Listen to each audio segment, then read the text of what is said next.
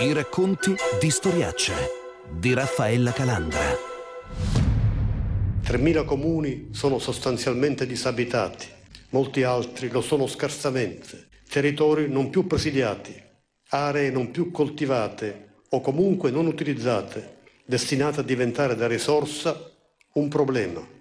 Lo Stato appare in ritirata da questi territori.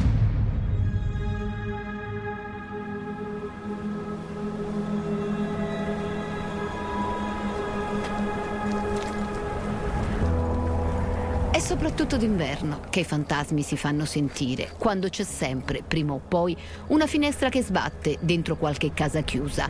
E nel silenzio di strade deserte il vento diventa la voce dell'assenza, la voce cioè di chi è partito per cercare altrove fortuna.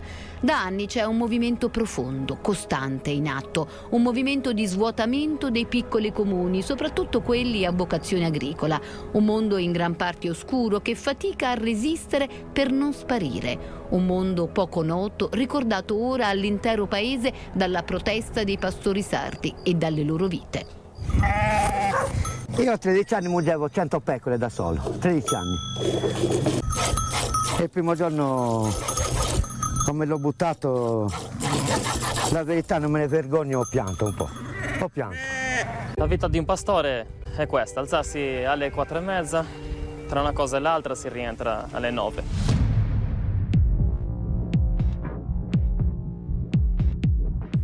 stato peggiore a Roio del Sangro in provincia di Chieti o a Marcetelli nel Retino dove lo spopolamento in 44 anni ha superato la percentuale dell'81%. E ora, tanto nel borgo abruzzese come in quello laziale, gli abitanti sono intorno al centinaio, 75 per l'esattezza, nell'ultima rilevazione a Marcetelli. Ma da nord a sud sono tantissimi i piccoli comuni che dal 1971 al 2015, ultimo dato disponibile, hanno perso più della metà dei loro residenti.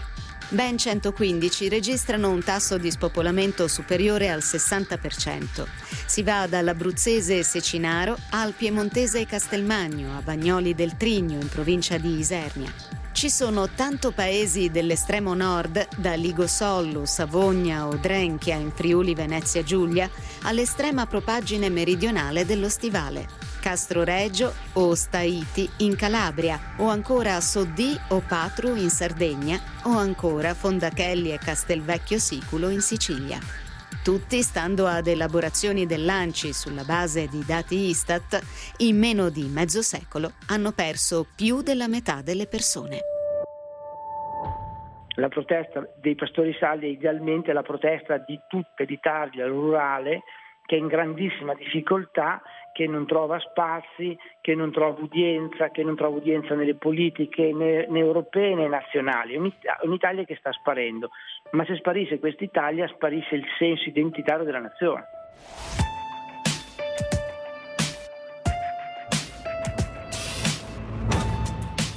Ha ritrovato la loro voce negli slogan dei pastori sardi Massimo Castelli, la voce di tutti gli abitanti di un'Italia minore per dimensioni, che rappresenta però la tela del paese e che da una parte all'altra lotta per contrastare, allontanare e possibilmente invertire il rischio di morte. Lui è il delegato dell'ANCI per i piccoli comuni, piccoli proprio come il suo, Cerignale, in provincia di Piacenza, di cui è primo cittadino borghi dove nascono sempre meno bambini, dove non si formano le classi e le scuole chiudono o si accorpano. Qui non c'è neanche un bancomat, mentre l'ufficio postale è aperto solo alcuni giorni. Ma diffondersi con altri paesi, qui come altrove, la popolazione non vuol sentir parlare. Il mio paese attualmente ha 123 residenti, in agosto siamo mille però, gente che torna, o, o oriundi che tornano a occuparsi le case nei mesi estivi. 50 Quando anni io, fa quanti erano gli abitanti del suo paese? Quando facevo l'elementare erano 700. Prima a fine guerra mondiale erano circa 1200. La decrescita demografica aveva iniziata, come un po' in tutta Italia, dopo le guerre mondiali e quelli che erano agricoltori si sono trovati operai a fare le, le macchine a Torino. Addirittura io ricordo che si davano contributi per vendere il bestiame. eh, anche le scuole a che, fino a che punto arrivano in paese? Le scuole, le scuole ci sono state chiuse naturalmente perché i pochi bambini vanno nelle scuole dei comuni vicini, fanno a Bobbio per la precisione, che è a 23 km dal mio paese. C'è mai stata per il suo paese l'ipotesi anche di accorpamento con altri paesi eh, vicini? Non è semplice questo percorso perché comunque c'è una, un campanilismo a volte sbagliato che non aiuta questi processi, però non può essere l'alibi. Le cosiddette fusioni dei comuni non sono, secondo me, la soluzione del problema, è una, molte volte una semplificazione.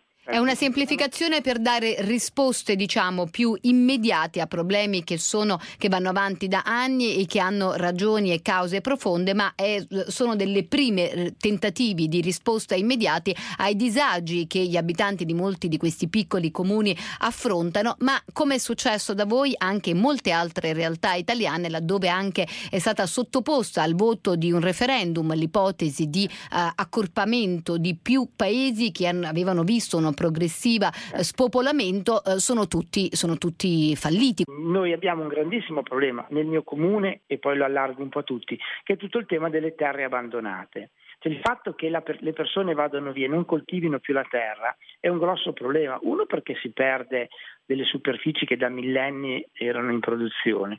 Due perché perdi il paesaggio. Nelle spine per il turismo non vanno bene. Per non parlare anche del rischio idrogeologico, perché quante eh, volte esatto. abbiamo visto che eh, territori abbandonati, terreni abbandonati sono stati tra le ragioni anche di frane in diversi, eh, in diversi esatto. territori. Quali sono i disagi, diciamo, della sua realtà? Che si è distanti da tutto. Primo, il primo pronto soccorso è 23 km, il primo ospedale vero è a 70. La prima cosa che io ho istituito da sindaco è stato il taxi sociale. Tutte le persone del mio comune che devono fare per esempio gli esami, gli esami del sangue o, o devono andare a fare delle medicazioni a chiamata, li prendo e li porto direttamente. Poi quando sono lì magari gli dico, dovete andare a fare la spesa, vi aspettiamo, dovete andare dalla parrucchiera, vi aspettiamo. C'è un ufficio postale che eh, tiene aperto due giorni alla settimana. Sa che noi abbiamo avuto una grande battaglia con Poste quando chiudeva gli uffici postali. Certo. Ha cambiato l'amministratore delegato, ha rivisto tutti i suoi programmi, sta investendo sui piccoli comuni. Perché siamo fiduciosi? Perché abbiamo visto che in alcune battaglie che abbiamo portato avanti finalmente abbiamo fatto cambiare questa, questa, visione delle cose. Siamo in attesa della banda larga, che è l'altra cosa fondamentale, certo. e naturalmente noi siamo lì, faccia conto, su un fortino assediato che non lavoriamo per noi, lavoriamo per le generazioni future, ma sono certo che una, un ritorno su questi territori sarà fondamentale per la nazione, perché quando, nella, quando io sono nel mio comune e poi vado, faccio 70 km e mi, mi trovo in una delle zone più inquinate del mondo, che è la pianura padana, capisce bene che qui noi abbiamo una grande potenzialità di ripensare anche lo sviluppo del nostro, del nostro, territorio. Io dico sempre, quando vengo in città, se il PM10, che sono le polveri sottili che fanno malissimo, fossero colorate di arancione, e voi le poteste vedere mentre le respirate, voi non ci state neanche tre giorni a Milano. E se l'isolamento e la mancanza di grandi agglomerati e anche di servizi da difficoltà potesse diventare il punto di forza da cui ripartire? È la strategia scelta da molti piccoli comuni che anche così provano a portare nuovi abitanti in strade troppo vuote di vita. E da qui ripartiamo tra pochissimo nella seconda parte dei racconti di storiacce.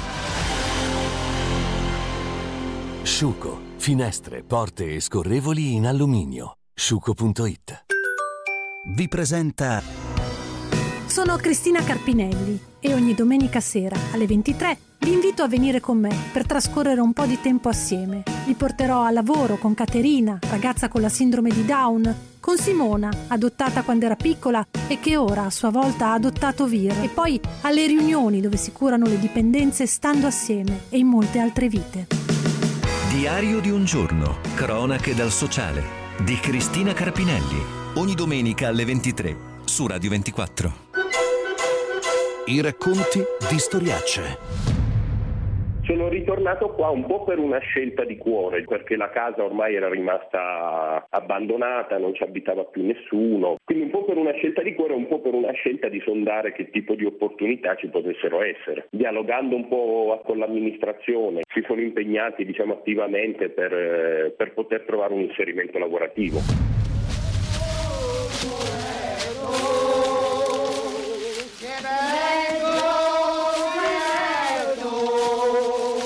Dalla crisi della finanza alla coltivazione delle mele, dalla disoccupazione in una grande città del nord alla scelta di tornare nel borgo delle origini di sua madre, nella grande casa dalle stanze ormai vuote e reinventarsi una nuova vita e un diverso lavoro. Per Castel del Giudice, in Molise, una delle regioni più povere d'Italia e col più alto tasso di partenze, Omar Piovano, 30 anni, è un simbolo di speranza, esempio di controesodo, di ritorno, cioè di giovani col richiamo di lavori in paesi da cui quasi sempre invece si parte soltanto. Ed è su questo, su iniziative con questo obiettivo, che il mondo dell'albero degli zoccoli, per dirla col celeberrimo titolo del film di Ermanno Olmi, fa affidamento in vario modo ancor più che su forme di reddito ad esaurimento.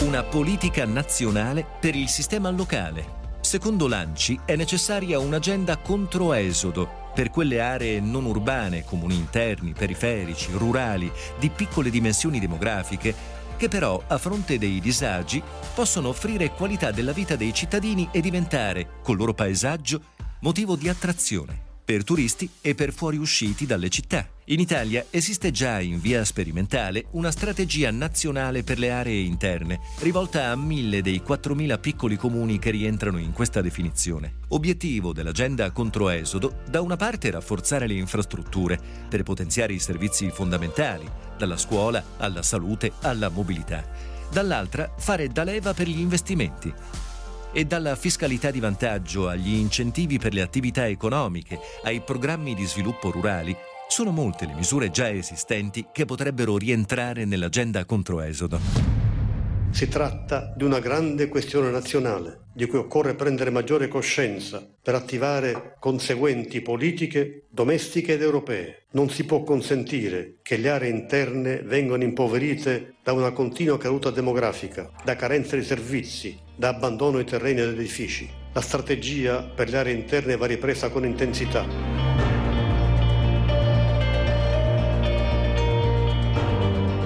Nel frattempo che la sollecitazione del capo dello Stato venga messa in pratica fino in fondo, ogni paese cerca di trovare una sua strada e una nuova storia. È un po' come l'istinto di sopravvivenza di ogni essere umano. Ci ho pensato anche quando ho attraversato i borghi del centro Italia devastati dal terremoto. Ed è proprio in quelle situazioni di emergenza che si sente ancora più forte l'attaccamento alle pietre, che diventano un richiamo fortissimo per chi parte e prima o poi desidera tornare tra quegli orizzonti dove le case al posto delle fondamenta sembrano avere radici vive, come nella casa dell'Olmo di cui parla Carmen Pellegrino nel suo Cade la terra.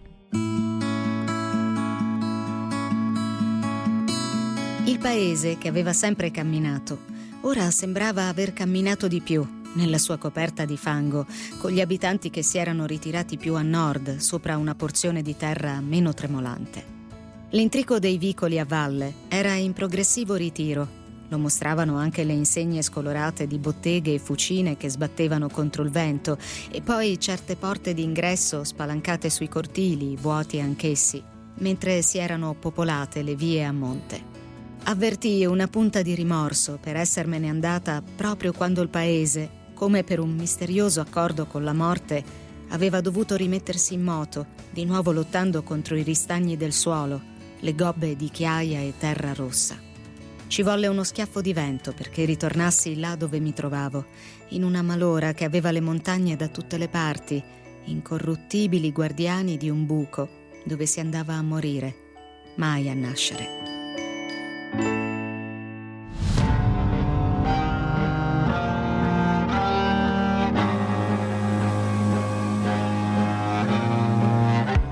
Che è partito, ma la sfida per i piccoli comuni è soprattutto portare anche chi può considerare un vantaggio e non un limite, avendo occasioni di lavoro, vivere in un paese più difficile da raggiungere, ma casomai con aria profumata, acqua di sorgente, ampi orizzonti, natura e la banda larga. Tutte risorse che possono diventare ricchezze dopo anni di sfruttamento, come abbiamo sentito nella prima parte di Storiacce, che hanno lasciato poco o nulla sui territori, tanto da portare i pastori sardi alla loro protesta. Così anche gli edifici abbandonati possono diventare una leva e non un problema. In Sicilia, ad esempio, da Salemi a Gangi, le case chiuse sono state proposte gratis o a prezzi simbolici per futuri abitanti, iniziativa che ha incuriosito anche il New York Times, che ha portato richieste da ogni parte del mondo, che è stata anche replicata e che era stata già un successo a Bormida, 300 anime in Liguria, grazie all'intuizione del primo cittadino Daniele Galliano e alla consapevolezza che erano troppi ormai gli spaventapasseri, pupazzi messi per le strade dalla gente del posto per sostituire gli abitanti veri in carne ed ossa che non c'erano più. Il problema più grande è che i giovani se ne vanno a cercare lavoro chiaramente altrove, perché dove non c'è lavoro non c'è prospettiva di futuro. La mia idea è partita nel maggio del 2017. Il problema è che avevamo degli alloggi eh, bilocali eh, in, eh, in comune eh, di proprietà comunale che erano destinate agli anziani. E da noi eh, le famiglie sono ancora molto unite e gli anziani si tengono in casa accuditi come si faceva una volta. Visto l'emergenza abitativa che abbiamo a livello anche proprio provinciale, e abbiamo pensato di affittarli per eh, un, un prezzo proprio calmierato di 50 euro mensili. Perciò abbiamo detto per lasciarli vuoti diamo a un prezzo molto basso in modo che la gente possa eh, essere avere appetibile questo, questo affitto che possa magari qualcuno arrivare e riprendere la residenza da noi. E ho anche aggiunto, eh, ho fatto una richiesta alla Regione Liguria che adesso con eh, Massimo Castelli eh, avremmo proposto anche a livello nazionale che questi piccoli comuni vengano aiutati con un contributo, un, un, una tantum. Io avevo diciamo, ipotizzato fino a 2.000 euro da poter dare a chi viene ad acquistare un rustico, chi viene a prendere una residenza chiaramente stanziale in questi piccoli paesi che hanno bisogno di questo ripopolamento. Quindi un incentivo per chi uh, va a vivere nei piccoli paesi. Esatto, era un mezzo come un altro per poter portare gente nel comune, perciò o si crea lavoro o si danno degli incentivi per venire. La riqualificazione col contributo della collettività di un vecchio edificio scolastico ormai inutilizzato per mancanza di bambini e il ritorno anche alla coltivazione dei terreni è stato il punto di partenza invece per Castel del Giudice in Molise, come ci racconta il sindaco Lino Gentile popolamento poi alla fine porta a un invecchiamento della popolazione, quindi una media eh, di, diciamo, di, età eh, alta. Negli ultimi anni abbiamo messo in campo una tenace strategia di resistenza, la chiamiamo, perché l'unico modo per combattere lo spopolamento è creare occasioni di sviluppo, lavorare su dei progetti. Cioè la, la battaglia si vince se invertiamo la direzione. Abbiamo messo in campo una serie di iniziative puntando su due concetti fondamentali. La prima è quella di sfruttare le nostre debolezze, proprio perché i nostri piccoli comuni sono stati ai margini dello sviluppo economico economico negli ultimi anni hanno grandi potenzialità, soprattutto a livello ambientale. Seconda cosa, coinvolgendo i cittadini e aggiungo anche gli imprenditori del posto per fare una grande alleanza nel territorio. Abbiamo la scuola elementare chiusa da decenni perché per mancanza di iscritti l'abbiamo trasformata in una struttura sociosanitaria, però l'abbiamo fatta non con un finanziamento pubblico, ma chiedendo ai cittadini di diventare soci di una società partecipata dal comune e dai cittadini, una piccola public company, che dà servizi alle persone anziane, ma dà anche lavoro. Abbiamo 22 persone a tempo indeterminato.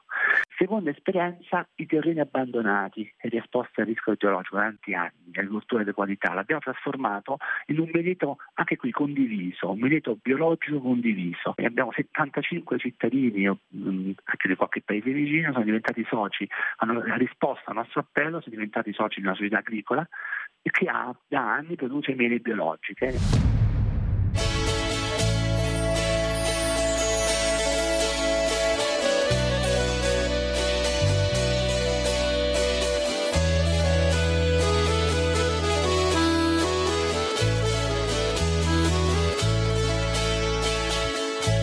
C'è un'espressione che più di tutte sentite ripetere nei piccoli paesi dell'entroterra, ai miei tempi, e questa non è solo la nostalgia degli anziani, è il rimando a stagioni in cui i cortili pullulavano di bambini che giocavano per strada e davanti alle case i capannelli di anziani chiacchieravano. Ci ho riflettuto tante volte, ascoltando le voci del mio paese d'origine, Frasso Telesino, 3000 anime scarse nel Sannio, dove non di rado il vento fa sbattere le finestre di qualche casa ormai troppo a lungo chiusa. Qui ai piedi del Parco Nazionale del Taburno, terra di olio e di vino, si sta provando a fermare le partenze con più turisti e nuovo lavoro, utilizzando le risorse del territorio e creando arte. L'arte di pittori che per una settimana ogni anno, vivendo in simbiosi con gli abitanti, di cui sono anche ospiti, stanno affrescando i muri del borgo a cominciare da quelli medievali del centro storico. Anche così Frasso prova a farsi conoscere a chi desidera seconde case distanti dalla città o nuove dimensioni di vita vita.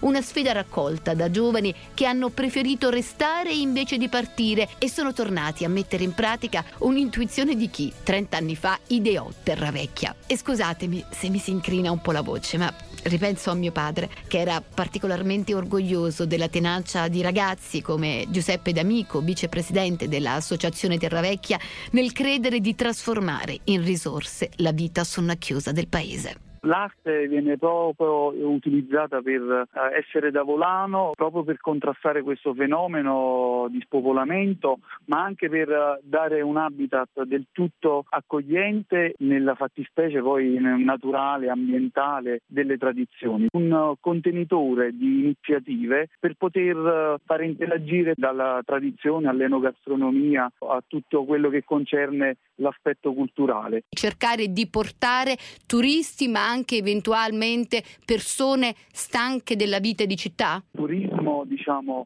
temporaneo ma soprattutto poi creare delle condizioni per cui le persone che, che vanno al collasso con la, con la vita cittadina, abbiamo vicino proprio Napoli, vista meno di un'ora, quindi c'è questo travaso proprio di popolazione che eh, acquista dei ruderi, li va a rivalutare e poi crea ovviamente una rete proprio parallela che si va poi a integrare con la popolazione stessa. Il tema che anno per anno Terravecchia acquisisce pone sempre al centro il concetto dell'uomo e poi eh, si raggiungono eh, arte, eh, sapori. Quest'anno appunto c'è questa demarcazione, ma poi all'origine c'era molta concentrazione proprio sul, sull'uomo, le origini le radici.